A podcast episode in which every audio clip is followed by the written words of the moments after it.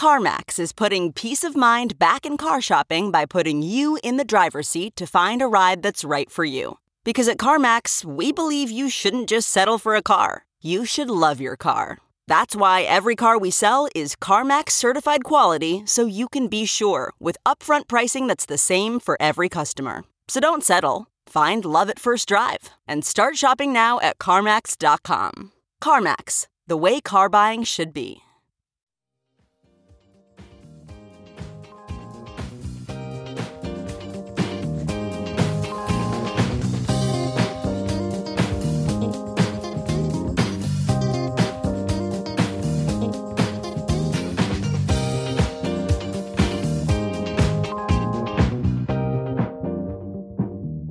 And now, the list of things that you can buy at the Chicago Reader store at chicagoreader.com.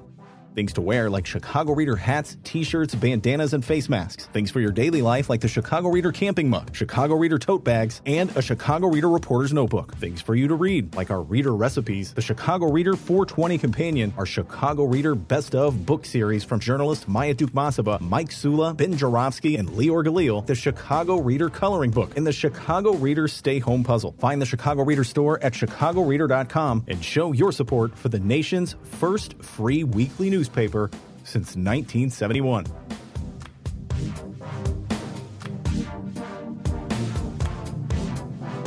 Bonus time of the Ben Joravsky Show. As I speak, it is Wednesday, January 3rd, 2024, a new year, new show. An old friend an old, uh, is waiting by to come on, my distinguished guest. Uh, before he brings on, I'll just uh, let you know what's in the newspaper today, the headline in the paper. I'll show my distinguished guest, show that I'm not, not making this up and it's an actual newspaper. My distinguished guest is really impressed that I still get a newspaper. Uh, and it's from today's Sun Times. Board of Ed wants cops out of school by fall. This just broke. Uh, my distinguished guest sent me the topics we would discuss today. Usually I send the guests the top. My he sent me the topics. This wasn't even on the list, but I figured throw it in there.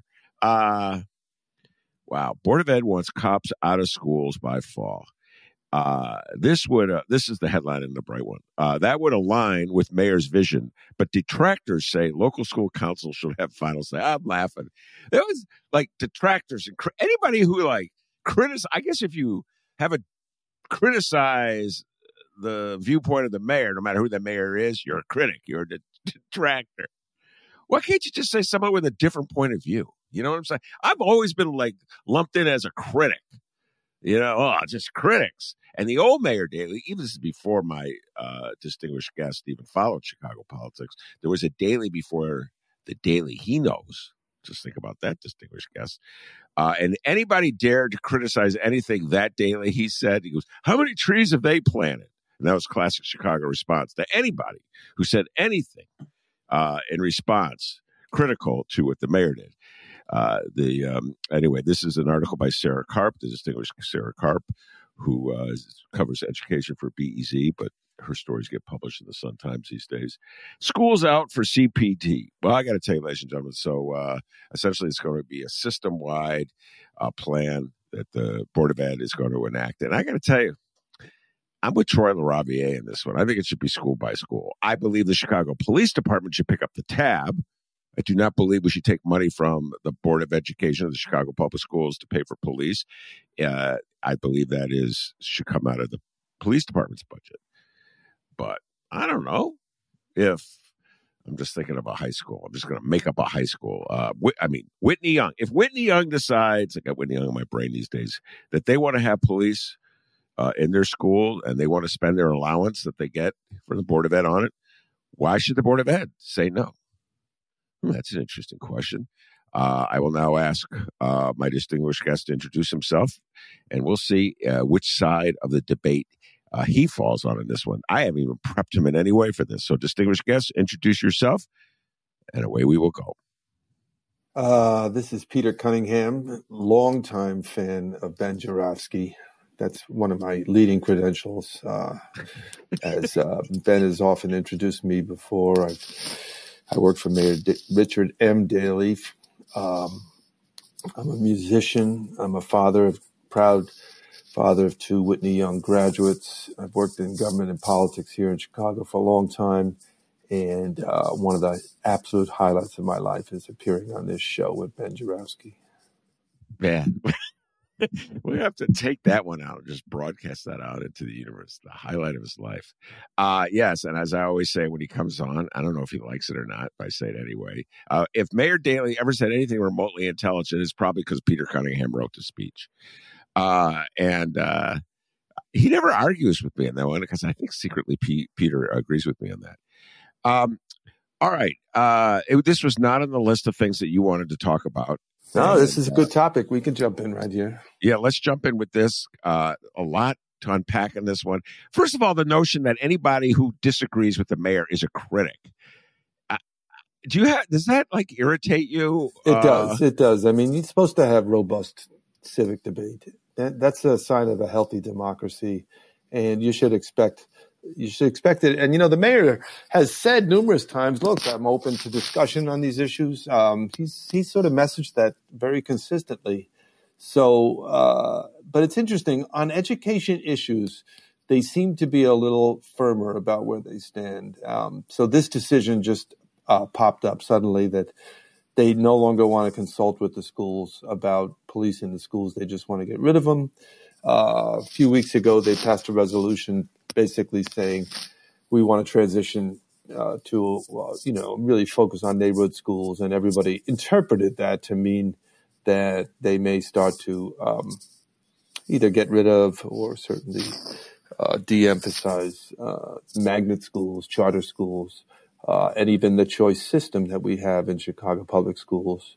Uh, and um, I don't know if you saw a piece that was written by um, Daniel Anello from the Kids First Chicago was in the Sun Times, basically saying that, uh, you know, when it came to choosing the school board members, parents weren't consulted.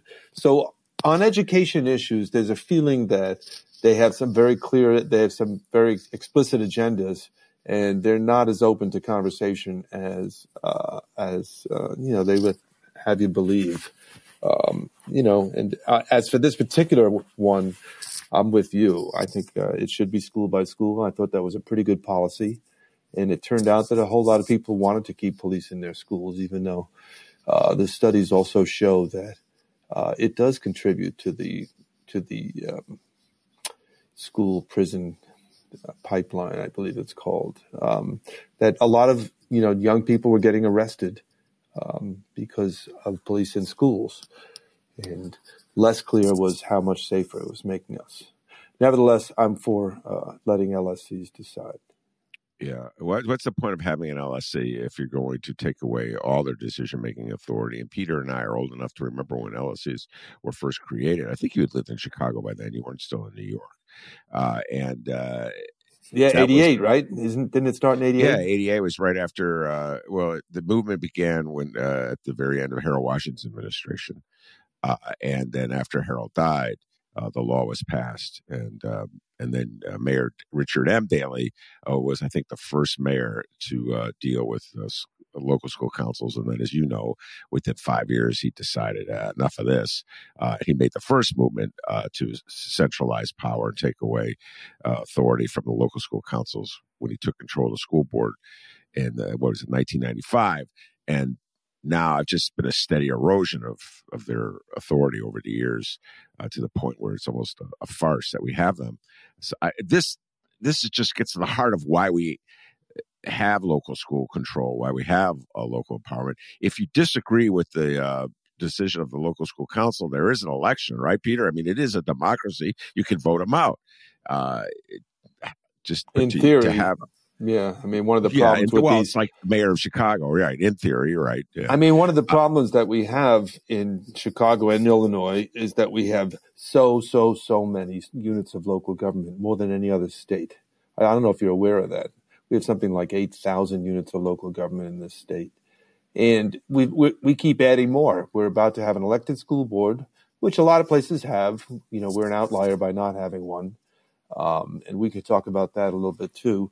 Uh, but um, we just ele- announced, we just uh, started electing um, police district representatives. Uh, and, you know, I would argue that uh, people don't know, they're not you know, they, they're not getting an opportunity to learn about who these folks are. And, you know, it's hard to make informed judgments. I'm a pretty informed voter and I have a hard time keeping up on LSC members or police district candidates or, and now I'm going to have school board candidates. And it's just an awful lot of work for voters to figure out who to support. And most of these campaigns are not really funded. So they haven't spent a lot of money educating folks. So I, I just think it's, it's sort of democracy in theory, but I'm not sure it's democracy in practice, you know. Well, I think it's the same. I mean, this is democracy. Yeah. You know, I mean, this is how democracy works it, it, across the board. Our our president, our president, uh, the presidential race that takes place this year, which is on the back of my mind constantly, uh, or in front of my mind, uh, is going to be determined by people who believe in uh, what non-existent things. Right. So I just saw a poll uh, that said like 33% of the populace believes uh, that Joe, there was something tainted about uh, Joe Biden's election. Maybe he didn't win. Uh, and uh, I'm like, that's an astounding uh, statistic. I, I would argue that the cluelessness of the American populace in regards to the presidency uh, is far greater than the cluelessness of Peter Cunningham on matters of policing uh, in the city of Chicago. And yet, the citizens of America get to determine, as clueless and ignorant as uninformed as they are, Peter, they get to determine who the president is.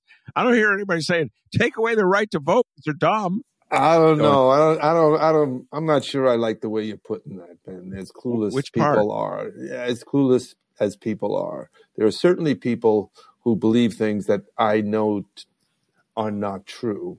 You and I both know are not true. Uh, but they have been told an awful lot of things by people in very high level positions of power in some of the institutions that we have had for a long time that were supposed to separate fact from fiction are not always doing their job the way they should be doing. And I'm talking about the media there, as you know. Uh, so, I, I mean, the, I look at 2020 and I think, so people voted for Joe Biden over Donald Trump after four years of Trump, after watching him handle the big crisis of COVID, or mishandle it really, and after watching, you know, I think four years of chaos. So they made a very rational decision. Uh, you know, how informed it was, you know, we can debate that, but it was a rational decision, in my opinion to vote for somebody who, uh, you know, you know, seemed normal and seemed like he was going to just, you know, bring some dignity and, back to the White House. Um, that was then. This is now. Here we are in 2024, and the fact that we're having a rematch, or we may very well have a rematch, is among the most dispiriting uh, chapters in American history, in my opinion. Yeah, and uh, it's it stems from what I repeat. Whether you blame the media or you're looking for a, a, an explanation as to why the public is so clueless, as why the public is so irrational as to believe something that does not exist. So you've left. That was a uh, it was a what we call a pivot. It was brilliant on your part. I have had. Uh, the, but what I, the point I was making is that democracy itself uh, is is like it only works, I think, to a certain degree on how informed the public is in general. So you were saying, well, I even I, Peter Cunningham, who follow things in Chicago, am not in a position to decide who should be on the police council. And I'm saying, well, take a look at the right the president's race. Yeah, uh, but yeah, uh, fair enough. You know, that was not on our list of things to discuss. But what, since you raised it, uh, I'd love to get your thoughts about this. You know, um, I openly uh, rooting for democracy to prevail in this country, as flawed as it may be, Peter. Uh, I I think it's a better system than fascism, uh, uh or you know, uh, uh, monarchy, or whatever it is that MAGA wants. Um, and yet, it's a very troubling time on so many fronts. It seems like Joe Biden's coalition is just fraying and in danger of falling apart for many reasons, all of which we talk about on this show. Uh, are you as alarmed going into this year uh, as I am about uh, the possibility that Donald Trump would be uh, elected president again? I am. I am pretty alarmed. Uh, you know, I think I'm hearing a lot of young people saying disturbing things like, you know, I can't vote for him. Uh, you know, when I just want to go back to them and say, well, what are you going to do? Sit it out? What are you going to do? Vote for Trump? And, you know, uh, uh, I think either of those outcomes would be bad. I'm worried about the third party candidates, uh, Bobby Kennedy and uh, somebody else. Oh, um, Cornel West pulling votes from Biden. I'm worried about you know Biden's poll numbers. I'm worried about a lot of things, and uh, I'm I'm also worried just more fundamentally about the fraying of the coalition, as you said. You know the fact that um, uh, people of color who should have every reason in the world not to vote for Trump, uh, that significant numbers of them are open to him. Uh, I, I, don't get it. Uh, you know, I think that again, the same thing with young people. I don't get it. Uh, I'm hoping. I, I, fully expect that the abortion issue will be very, very motivating to women, uh, as it should be, and I hope that that uh, really, really plays a big role in in, in helping Biden get reelected, uh, and I expect it will be a big factor. But you know people often, often vote their pocketbook and they're feeling frustrated with the inflation and they're not necessarily feeling as gleeful as Wall Street, for example, which is at an all time high. Unemployment's at an all time low close to an all time low. And yet people uh, see their grocery bill, you know, still too high.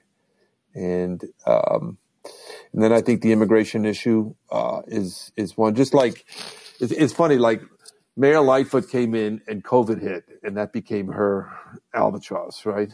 Um, and then uh, uh, Mayor Johnson came in, and Biden, and now immigration is theirs. That's be- that's become the issue that they're really, really both struggling with. And uh, you know, I don't think there are easy answers, but I think there are better answers than the ones we've heard so far and seen. What are some of those better answers? Well, you know, I mean, first of all, just from a pure logistics standpoint, we ought to be able to do a better job of housing and feeding uh, 20,000 people, which is that the last time I checked was the approximate number. It's maybe a little higher now, but we're 2.7 million people. It's less than 1% of our population. We ought to be able to mobilize communities, uh, you know, find empty buildings, um, uh, uh, pull together city agencies across, you know, multi-agency task forces, uh, multi-jurisdiction, you know, city, state, county, and just do a better job that it appears we have done. Um, I, I, talked to a uh, community leader a couple of weeks ago who told me that they're helping a Latino community leader and they're helping thousands of families. So th- there may be a better story out there than we even know, but you know, uh, the story that I read about every day and see uh, is not a good one. And that's another challenge, I think, for this administration has been the communication. You know, I think, like it or not, a big, big job of public officials is communications. And yeah, as you know, I've worked in government communications for a long time, on and off. And, uh, you know, it, it it's just important that people know what their government is doing and that they hear the ideas, that they have a chance to reflect on them, and as you say, that if they question them, that they're not dismissed as just critics and opponents, but as you know, genuinely interested citizens who just want to unpack these decisions and the spending and the way their money is spent, and just find out if it's as you know if it's if it's logical, and if not, maybe they can contribute to some better ideas. You know that that to me is what should happen, and does happen in the best of circumstances.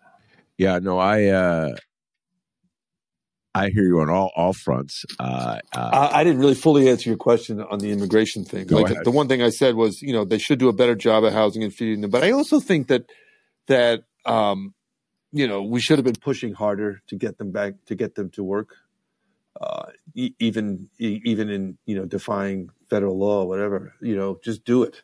Give give them a chance to work. Um, push real harder on that message.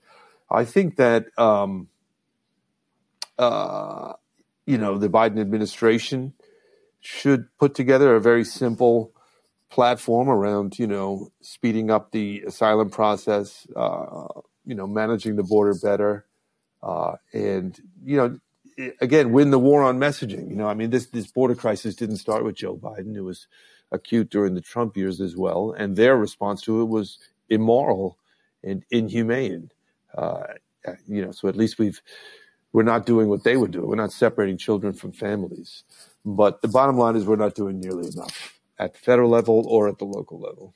Uh, it seems as though this is a case where uh, Trump is winning. And feel free to push back on what I'm about to say. I know you will, but I just want to encourage you before I get to what I'm going to say. Uh, it seems to me, from my perch here in my attic, uh, that Trump is winning. Uh, and I say that in part because of the opposition in so many corners of Chicago uh, to migrants in their community, uh, which kind of reminds me sort of of the arguments I used to hear when I first moved to Chicago about scatter site housing. I don't know if that was an issue uh, when you moved to Chicago, Peter, but it was very much still uh, a, a, heated issue back in the uh, early 80s when I moved here. Uh, and it's the not in my uh, backyard attitude uh, pre- prevalent throughout the city and where uh, people get up at meetings and uh, echo Trump. And I'm like, wow, man, this man is really brainwashed. Not only have 33% of the public believes that uh, he won an election that he lost, uh, but you have people in the city of Chicago, immigrants, denouncing immigrants. like there's something better about them because they got here, you know, I don't know, 10, 20, 30, 40 years before the other guy did. I mean, help me out. No, it's unbelievable. I think he, um, when you say winning, you think he, he's winning in terms of the PR war. He's he, he hasn't offered better solutions to the immigration issue, has he? Well, no, when I say winning, I mean he's effectively brainwashed and gaslit America so that they start repeating the mindless drivel that he repeats. And then it turns into problems uh, for mayors like Adams, Johnson. Uh, right. Yeah. I mean, the biggest mistake we can make is underestimating this guy. He's willing to say virtually anything. He got himself elected president uh, against all odds, and um, you know, and he's he's so clearly and obviously has an appeal to a certain uh, uh you know strata of the electorate. So you know, the last thing we should do is underestimate him, and uh, I hope the Biden, you know, the team Biden, the election team there realizes that. It doesn't feel like they do yet. It feels like they think that people will just wake up and say, oh, this guy's crazy. But I don't think that's a good strategy. I think the strategy has to be much more aggressive. Uh, and as always, and I've said this to you a hundred times before, I also think that we need to remind, and this is much more in Biden's lane, we need to remind people that we're the guys who fight for the little guy. We're the guys who fight to make the middle class American dream possible again. And every time I think we get pulled away from that message, uh, we get lost. Um, you know, that's the turf that we should be fighting on. Um, uh, you know, because we are, we are giving people, you know, we are protecting their retirement. We are supporting their education. We are trying to make it more affordable by lowering college costs. We are you know, at least talking about making housing more affordable. There's a lot we need still still to do, um, but these guys don't care about those issues. Um, you know, healthcare. You know, if it wasn't for us, a whole lot of people with pre-existing conditions would be out of out of out of uh, out of luck. So, job, home, healthcare, education, retirement. My five things, Ben. I've been saying them for years. And I'm going to keep on saying them until I die the basic middle class promise there, you know. Wait, what were the five again? I'm writing them down. Job, home, healthcare, education, retirement. Okay. Those I, are my five. Uh, I flipped health and home, but I got it. Uh, I got that dyslexia kicking in. Uh, jobs, home, health, uh, uh, education, retirement. My handwriting is so ba- bad. I wrote election. I read it as election as opposed to education. No. Uh, well, democracy is at risk too, but you know, the the one way to protect it is just to go out and vote.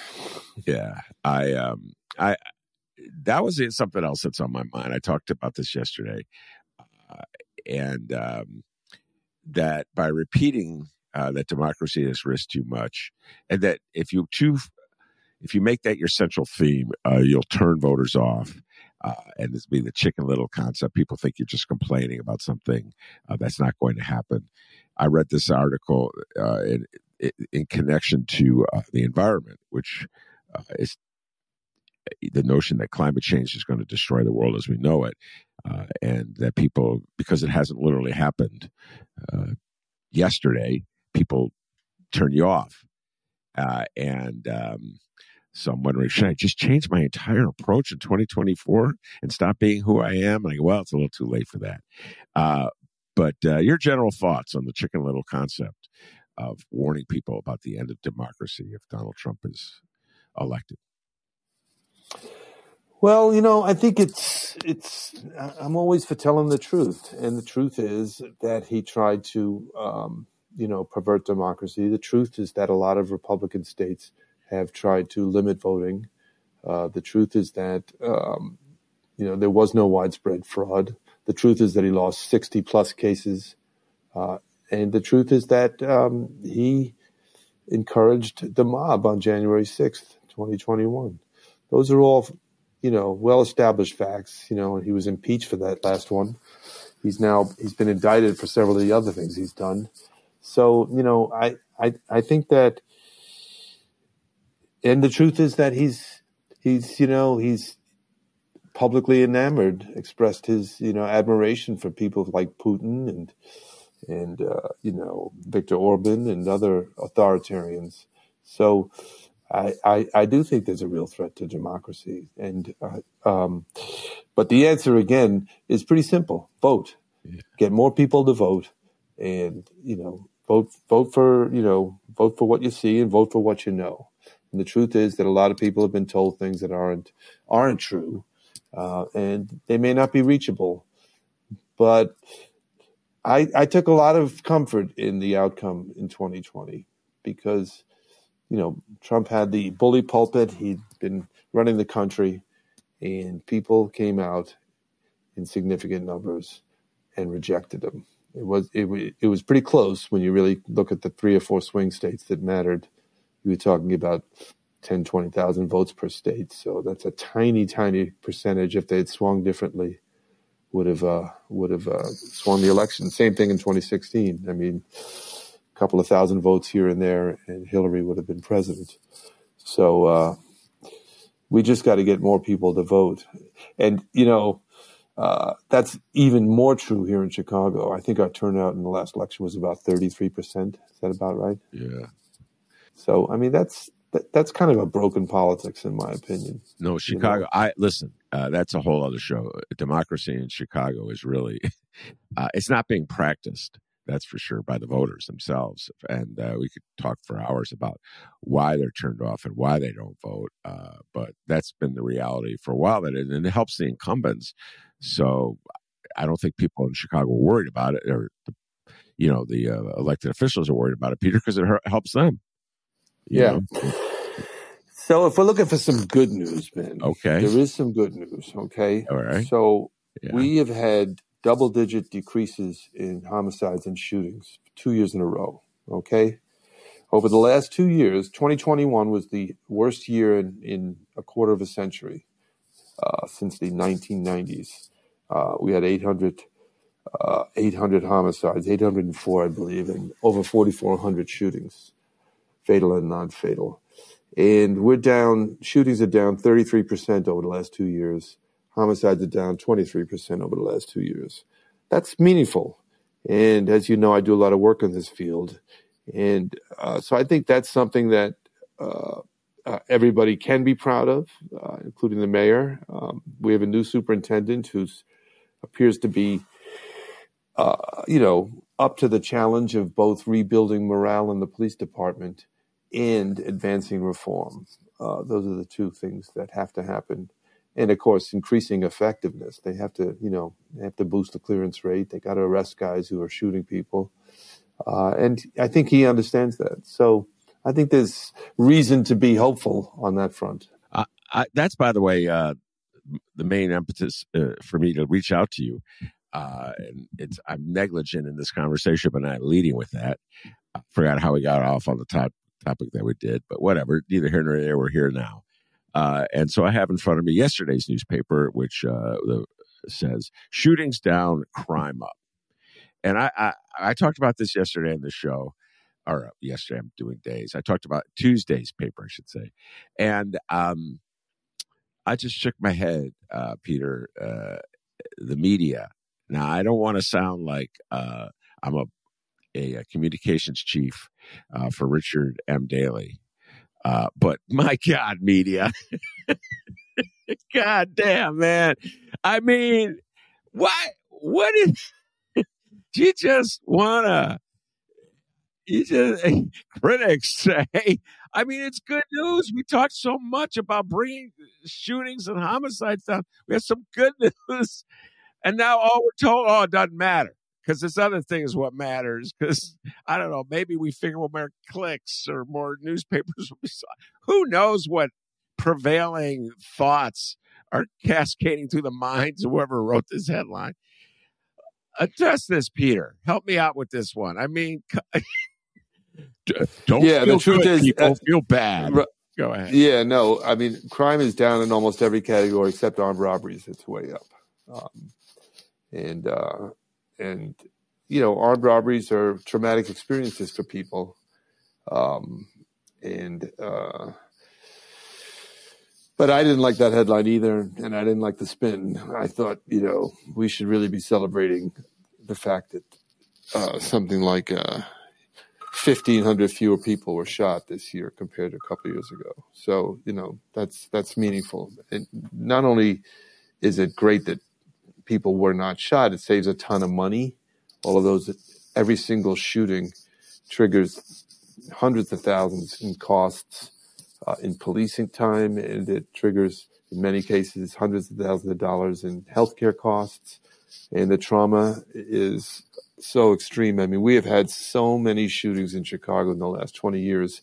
You think of all the people who have been traumatized by it, and how many of them have had the opportunity to even talk to someone about it, process it. Um, so uh, one of the guys we work with said to me once, he said, "There's a lot of walking time bombs out there," and it's really so true that that whole neighborhoods have just become, you know, numb to the level of violence, and that's what we're trying to change.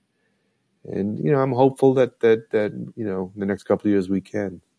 There's more support for what we're doing today than there ever has been. Well, uh, let's talk about uh, the who the we in that sentence uh, that that and what it is that the we uh, is doing, uh, because uh, I would like to see if there is if this is uh, this decline in uh, shootings and in homicide is a result of something proactive that people are doing, then we could do more of it, and it will continue to decline. And whenever Mark Sims comes on the show, uh, we always we always talk about the Peter Cunningham. We always give you credit uh, where we talk about get getting homicides down to below 400, which I know sounds way which hasn't happened since 1965. Yes, that's what we always say. As Peter Cunningham says, it happens. So, um, yeah, last year was over 600. I want to say I'm doing this off my head. Um, so, what is what what's been going on? Yeah. So as you know, I, I should have introduced it as um, uh, I work with uh, Arne Duncan's organization called Chicago Cred, and it's a violence prevention organization. It's one of about 20 or 23 violence prevention organizations in Chicago that are active in 37 different neighborhoods of the city. So almost half the city has at least the presence of a violence prevention group. Um, and, uh, you know, the, the concept is that these organizations, which are mostly staffed by, you know, formerly incarcerated guys, guys who came from the streets, guys who understand that lifestyle, guys who have trust and respect in the communities. And they go out and they engage directly with the guys who are at risk of shooting people or at risk of being shot. And they, you know, try and get them to put down their gun, trying to get them to think differently about their work, try and give them some therapy, give them a little bit of help them think through their stresses so that they're not overreacting to insults online or something like that and going out and shooting someone just because they got they you know perceived some insult um, so you know police don't do that police you know, really mostly arrest people after the fact. They, they have some deterrent effect if they're, you know, present. But what we do really is try and go to guys who we know are on the verge of shooting someone or on the verge of being shot or at risk of it. Uh, we go to people who've been shot uh, and are at the hospital. You go to the hospital where somebody who's just been taken after a shooting, and their family will be there. They'll all ang- they're all angry and they're ready to, you know, seek revenge. And we engage directly with them. We try and talk to them. We try and help them understand that that's not a winning strategy for them, and it's not going to turn out well. Um, and we we cannot sit here and say that our work is causing the decline in gun violence. We cannot claim that. We just point to the correlation, just to the data, and say, look, the data is promising. So we'd like to continue our work. We'd like to expand it. We'd like to see if we could really accelerate the decline more. So that's what we do. Uh, it's called community violence intervention. And like I said, there's a, about two dozen organizations doing it in about almost half the neighborhoods of the city right now. And it's it's not cheap, you know. It costs money because you know we, we give our guys pen, uh, stipends to participate, you know, because they need money, they need to eat, they need to pay rent, they need to feed their families. We give them therapy, we give them job training, we give them a life coach, we give them, you know, a community of folks who are willing to help them change, and uh, we believe in it. We believe it's, and, and I'll say that Chicago has now built a network that's more robust than maybe anywhere in the country, um, according to quite a few experts in the field. And so that's what we want to seize. We want to make the most of that right now. Uh, I I wouldn't even put uh, uh, a price tag on it you know i think you said it's it costs money it's not cheap or what have you. I, I wouldn't this should be at the top of the list in my humble opinion. Uh, yeah i mean we spend two billion a year on a police department and most people want police. They want police they want to see them they want them to be present they want them to show up in the crisis you know so this is not anti-police in any way but it's it's definitely about encouraging and police to you know to reform, to embrace uh, you know uh, uh, de-escalation tactics, things like that, as opposed to escalating that too often has happened in the past. Build trust, build relationships. But what we do is is is something they can't do. You know, we actually engage directly with these guys at risk, and you know, uh, we believe in it, and it, it it's not nearly as expensive. I mean, we're not spending nearly as much as we spend on policing to do it. We're probably spending two or three dollars for every hundred dollars we spend on policing in Chicago. Uh, and what, in your humble opinion, uh, lessons uh, would apply from your successes here to uh, bringing down, let's say, armed robbery uh, in the city? I don't know. You know, it's it's it's it's um, I mean, I could argue that if you give some more of these guys a stipend, they wouldn't be out robbing people because they're mostly robbing them for money. Um, uh, and you know they they've been blocked from participating in the legal economy. You know they can't get jobs. They have you know records. Um, you know many of them have dropped out of high school, so they you know so one of the things we do is help them go back and get a degree but there's just a lot of barriers to them entering the legal economy. And if we could reduce those barriers, that would be one way to stop on, to lower the number of armed robberies. You know, give them a stipend, give them some support, give them the help they need, give them a life coach, and you know, give them some training so that they can get a job and give them a job. How about actually giving them a job? That would be a good thing. And uh, you know, right now, um, the civic committee, the commercial club, who I also do a little work for, uh, they're they're organizing their members to try and provide jobs, uh, thousands of jobs to guys coming out of our programs.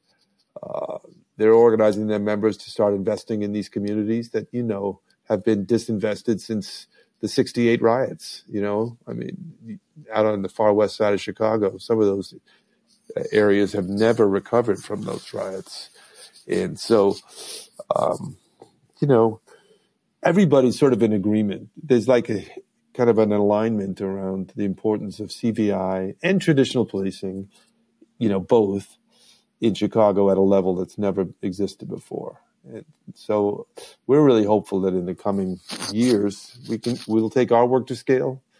We'll hit at least the top 15 neighborhoods that are highest risk and highest levels of violence. It will serve, you know, 50 to 75% of the guys at risk. That's our that's our long-term goal if we can make it.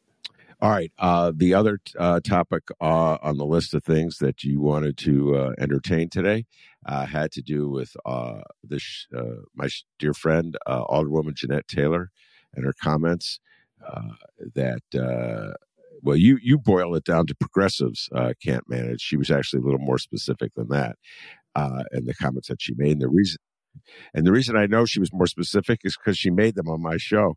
Uh, yeah, and she'll be back uh, in the next week or the week after to talk about the the fallout over it. Uh, but what she said was, it, uh, she went on the mic, Peter, and said something that so many people have said to me privately, who then went and blasted her for saying it. So let's just pause and think about the utter hypocrisy of human. I know people, oh, Ben, you just love Jeanette Taylor so much.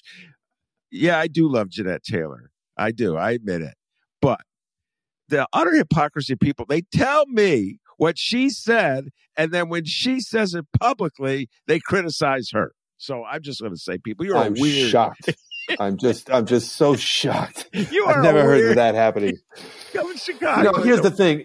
Here's the thing. She raised, she raised an important question. Are you know, are what was her phrase? If it, if it wasn't progressives, are yeah, I think she was uh, talk. She said movement, and uh, so she was specifically talking about. Uh, okay, we get. Are we ready to govern? Yeah, are, are we, we, ready, ready to, govern? govern? The people who took, yeah. who uh, led Brandon Johnson's campaign, joined his campaign, uh, most vociferously and eagerly knocked on the doors for him uh, are they ready to govern? And right, uh, and he, he, here's the context. So you have cities like Portland, Minneapolis, San Francisco, widely viewed as um, kind of progressive cities, and there's been a narrative pushed from the right that these places are all out of control. Uh, and they're dysfunctional and they're not solving problems. And there's, as always, there's some truth to it, uh, but there's plenty of dysfunction in Republican managed cities and Republican managed states, including higher murder rates than anywhere else in the country. Um, so, you know, as always, there's more fiction than fact when it comes to these things. But we do not want to become the poster child of a failed progressive government. And I, I use those, those three words together because they were in an editorial in the Wall Street Journal failed progressive government or failed failure of progressive government. Um, and they're going to try and make us that in this Democratic convention, during the Democratic convention. The Republicans are going to do everything they can to suggest that Chicago is a failure. And I actually think we're far from a failure. I think, um, uh, I think actually Mayor Johnson has done a number of things that are pretty impressive. Um, whether you agree with them or not, he's got them done. He passed a budget uh, with a healthy, healthy margin. Um, I think he avoided uh, raising taxes, which, you know, for a lot of people that's important, including Ben Joravsky, I believe. um, and uh, he uh, he you know he he did, did, a lot of things he promised to do. Whether whether you agree with him or not, he you know he pushed for higher minimum wage for tipped workers, and he he's uh, you know pushed for paid leave. All things he said he was going to do, he did. So I think that. Um, you know, and of course the narrative will be, oh my God, you're going to drive business out. Well, business is doing pretty good in Chicago. They're thriving and they're still committed to this place. And you see us growing as a tech center. Uh, you see us investing in transportation in a big way. So, you know, there's a lot to be positive about here. I'm not saying that, you know, the mayor's done everything right, and I'm not saying I agree with him on every issue, but we've got the raw material to push back on this narrative. And I want to push back on this narrative. Uh, the migrant issue, I think, is the one that's most evident of the struggle. And that's not a problem that we created ourselves. That's a problem that's actually created by uh, right wing governors from the South. So, uh, you know, we just have to do a better job of shaping this narrative and driving it We also have to do a better job, obviously, of solving problems. But you know, uh, you know me. I'm like the guy with a hammer who thinks everything looks like a nail. I'm so focused on narrative and the message and the storyline. And you know, I really want to get the story out that this is a great city. Well, uh, Mayor Brandon Johnson, if you're listening, I know you are. Uh, I got Peter's number, and you know he made Daley look smart, so just you know he's pretty good at this stuff. Uh, and uh, and so uh, you give him a call, and, and I'm sure he'll be uh, ready to go back into politics. Uh, work. Happy to help. Happy to help. I'm helping in my own way. I am helping uh, through the work I do with my clients. We're helping to build a, a, a better narrative about this city. I, I, I uh, my personal bit of frustration uh, with uh, Jeanette Taylor's uh, response to the Jeanette Taylor interview, and I understand where it comes from, but I'm going to say it anyway. Other than uh, the inconsistency of my friends on the left, uh, is the man, oh man, she she had a lot of uh, great things and powerful things to say in that conversation, particularly about racism in the city and the. It, the absence of any kind of um, care for huge chunks of the city, particularly where black people live, poor black people. Uh, and you were talking at length about what what uh, your program does to uh, try to help uh, quell violence and deter shootings. Um, and she was talking about the huge swaths of land in the city that just remained vacant and no housing has been put on them. And we have my, people moving to Chicago, and there should be a coordinated effort in which everybody is involved, not just Mayor Johnson, but the state, the feds, and the business community. You know, like let's say we were do it with the same eagerness that you all jumped aboard Mayor Daley's Olympic bandwagon. How about that? You know, uh, Chicago, and she pointed out that there was a failure there Peter, no one commented on that. You know what I'm saying? It was like, oh, well, yeah, sure. Yeah. Who cares? Helping black people. We don't care about that. We want to undercut Mayor Johnson. And I'm like, man, this, this. I know. Eh, what a, what a trip. Politics has always been our favorite contact sport in this city. Um, to the, um, you know, to the absence of uh, collaboration around policy issues. Housing is a great example. I mean, like nobody wants to. Everybody talks about affordable housing, but then when it comes time to actually do it, they always want it somewhere else. And like you say, the scattered site housing, that, that was the old version of it. Keep that away from me. So, you know, um, that that requires a lot of muscle. You know, uh, Mayor Lightfoot's approach was to try and uh, go after uh, aldermanic pr- prerogative. That didn't work out very well, did it? that was the made up issue. I uh totally made up issue. I I still think I say this this day. and It doesn't really matter uh, that she would be still the mayor if she uh, had embraced Willie Wilson, like and and cultivated a friendship and alliance with Willie Wilson. I to this I she would be Mayor Lightfoot. Uh, no doubt in my mind. She would have won that first round, and then she would have beat Paul Vallas. Speaking of which, I know uh, we, you and I didn't see eye to eye in the last election. Uh, I supported Brandon Johnson. You supported Paul Vallas. I asked you when you talk to Vallas, uh, let him know. Come on, Paul. Why don't you give Brandon Johnson credit? Because all you uh, MAGA types in the Chicago said uh, he's a defund the police guy I'm not even saying I support him on this, but I just want to point out he's a defund the police guy. Uh, and Johnny Catanzara, the head of the police union, said police will be leaving in droves. And the, you know the Tribune editorial and all the others. Wait, well, yeah, Johnny Catanzara knows what he's talking about. Yeah, he gave the police a raise. Peter Cunningham, he gave a raise right off the bat. Boom! I didn't hear Paul Vallas go. You know, I'm pleasantly surprised. uh, you know, uh, everything I said was wrong about this guy. And I remember uh, Arne Duncan, uh, your good friend, actually advocated the reason he was going to vote for Vallas because Vallas could bring peace to the police department. Who has brought more police than the lefty?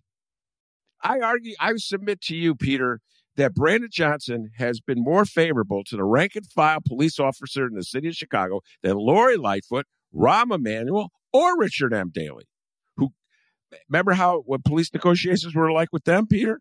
Oh, we're going to let the contract expire so we could save three years on paying them the uh, salary uh, increases. And yet, I don't see anybody on the right uh, giving Brandon Johnson any kind of credit for that. They just keep repeating that MAGA narrative that you just alluded to. So politics still remains, in my humble opinion, as you pointed out, uh, what? Great enemy uh, to just democracy in this just, no just to getting stuff done. Sometimes just gets in the way of getting stuff done. You know um, uh, you know paul paul spent his life in public service and i know that a lot of people have mixed feelings about him but I, I i actually think he's got a good heart and i think he uh, he gave a lot to the city um, but you know he's not the mayor um, and the current mayor is uh, he, you're right. He he he gave the police a raise. Um, he settled their contract. I mean, he's a union guy. He believes in uh, you know supporting the rank and file.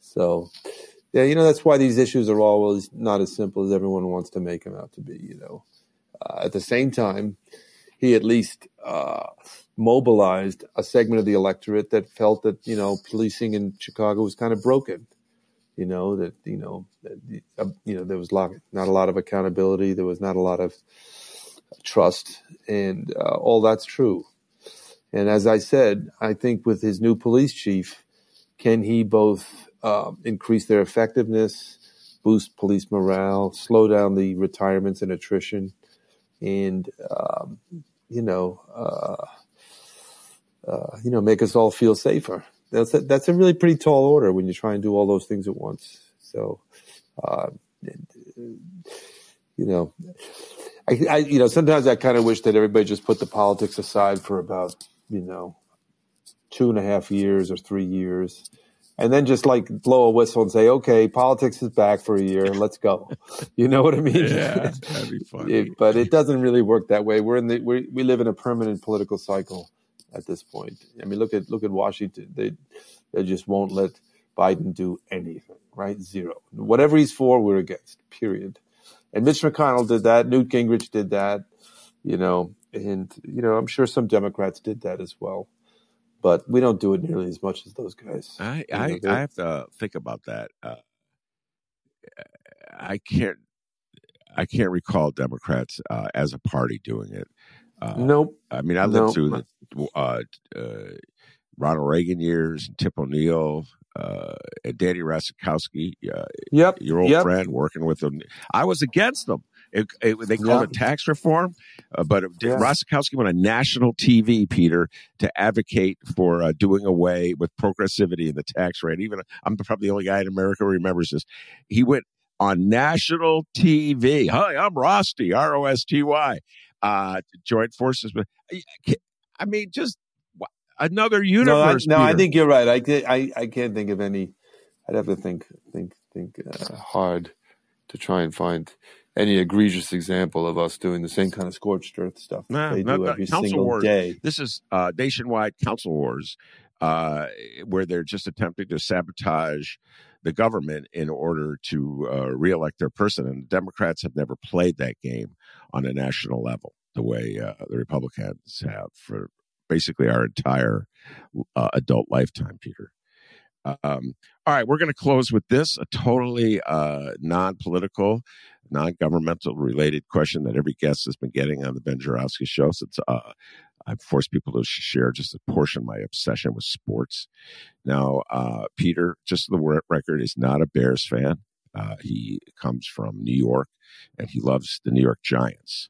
Uh, he's not a sports geek. I mean, let's get this right here. You oh know, my I, God! Now he's because he wants to duck and dodge the question. He's going to say he's not a sports geek. This man was one of the greatest basketball players in the Daley administration. Can I just tell you that? Oh, that uh, is not even nearly true. There's Arne ahead. Duncan, and then who else? Nobody else. Arne Duncan, and who else? In the whole Daley administration. That's it.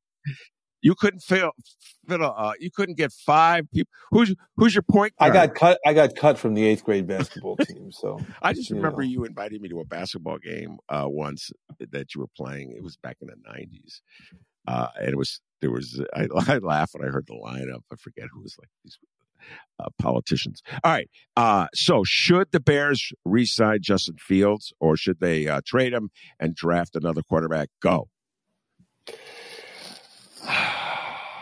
I think this is so uninformed a, a, a, a, an opinion, but uh, uh, I think they probably need a new one. You know, and I know he had a great game on Sunday. I watched a little bit of it. It was so much fun. They they looked like they were having so much fun. It's a game that didn't matter to them, and they they just looked like a great team. And he's so much fun to watch when he scrambles.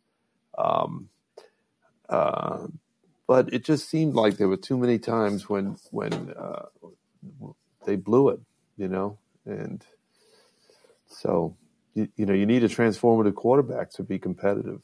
You know, I, I don't know enough about the game to know whether you know loading up Justin Fields with a couple of great receivers and a couple of great running backs would uh, would would put him in you know would put the team at a top shelf with Fields. I, I just don't know enough. Uh, I like Fields. I love watching him. Uh, and uh, if there were two or three other people to draft who uh, who really could be game changers, uh, you know, I'd say keep them. I just don't know if there are. I, I, I have no idea. You're asking me a, a, about a topic Peter, that I know nothing about. If if I asked you about tax policy in Chicago, you would weigh in. I would argue you know more, even, even though even though I don't know anything about I, it. Right? I think you argue more. You know more about the Bears quarterback situation than you do know about tax policy, and you would not hesitate. You, you ever notice? You you've been on those shows like Channel Eleven where they the, they have the reporters come on, and then like right before the show, they like they give them a ch- pretend you know enough about this topic to uh, say something. No, I it's the talk of the town. You have to have an opinion, in my humble opinion, uh, and I say keep them, keep them, keep them. All right. You say keep him. Oh, keep no doubt in my mind. The guy's so exciting and the, he's got leadership qualities. Uh, the players okay. love All him. Right. Right. You know, and if they're terrible, so what? I didn't know all that. I didn't know all that. well, you know what? What, are, what are his numbers? Tell me one of his numbers that's really impressive. I guess rushing yards. He's probably yeah. National, I mean, probably a, a, leader, right? Yeah, I don't know. You you know what? uh, in football. That game on Sunday was just fabulous. Yeah. I ended up watching about two quarters of it, and I rarely watch football at all. So, and, and by the way, they were still. Uh, uh, this is so astounding. They still had a chance uh, for the playoffs, and so, so they, that was a must-win for the playoffs. Now, I'll tell you what: if the Bears beat the Packers on Sunday, uh, which will be uh, the first in time, Green Bay. In Green Bay to knock the Packers out of the playoffs. Justin Fields could the he could run for mayor. For mayor. He could run for mayor right now. Actually, uh, a lot of people would. Uh, all right, all right. I'll go with you. I'll, I'll go with what you say, man. You know, like I said, this is really not a topic I'm I'm qualified to talk about. Uh, um, and I and I like the guy in a lot of ways. I, I was just under the impression that that uh, there were too many games that we were, were losing. Now, you could argue, and I often do, that coaching is more of a factor than than the quarterback. Uh, I certainly think that's true in close games. You know, when you get down to the last three minutes and the team makes big mistakes, that's coaching, in my opinion, right? Yeah. I mean, maybe a guy got you know creates a penalty, and that's not you can't blame the coach for somebody who does something stupid, but but uh, you know yeah, and we're not going to talk about the pass that was dropped uh, in the, the game against Cleveland, which I still haven't got over. Right, that was the one right on the uh, right on the end line. Yeah, and, and what about the one where the guy was? Yeah, you, you mean where he, he fell down and the ball came right into his hands and he dropped it? I saw that one too. I'm like, come on, man, it fell in your hands. I think I could have caught that ball. All right. I mean, I'll tell you, I'm very excited about Connor Bedard. If we're going to talk sports, oh, it's a hot this man's How a hockey fan, be? ladies and gentlemen. No, but I'm uh, just saying fact, I'm excited about him. And I'm really intrigued by the fact that the Bulls are playing so well without Zach LaVine. Yeah. Uh, what, what do we make of that? Uh, well, uh, first of all, they didn't play so well last night. Uh, they got clobbered by Philadelphia.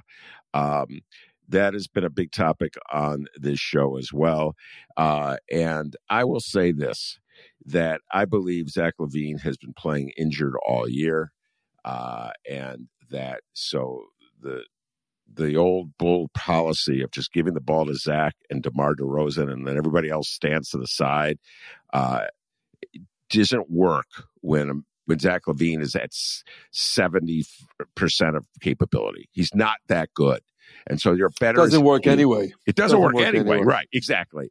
Uh, it it doesn't work anyway. So I prefer share the ball uh, philosophy. But then again, as you pointed out, if if if if Zach LaVine was so great that he could lead the Bulls to victories by just hogging the ball and not passing the ball, I'd be just typical Chicago and don't pass the ball, shoot Zach. We are an inconsistent people, Peter. This has been the theme of today's show in politics as in sports. We are inconsistent.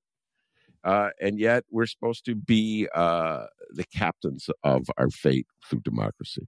All right, P- any anything you want to promote before I let you go? Any rock concerts? Anything? Go. no, no. I just had a nice show uh, the, the night before New Year's Eve. It was fun. It was at the Hungry Brain. I play there pretty regularly, but uh, no, you know, feeling good, hunkering down for the winter, and uh, the days are already getting longer. So um, I'm trying to trying to put on my rose colored glasses and stay positive. All right, that's what I need. Rose colored glasses. And when you're done with yours, give them to me. I could use some. Uh, all right. Well, thank you very much, Peter. Appreciate it as always. Uh, and talk to you real soon. All right. That's the great Peter Cunningham. I'm Ben Joravsky. Take care, everybody.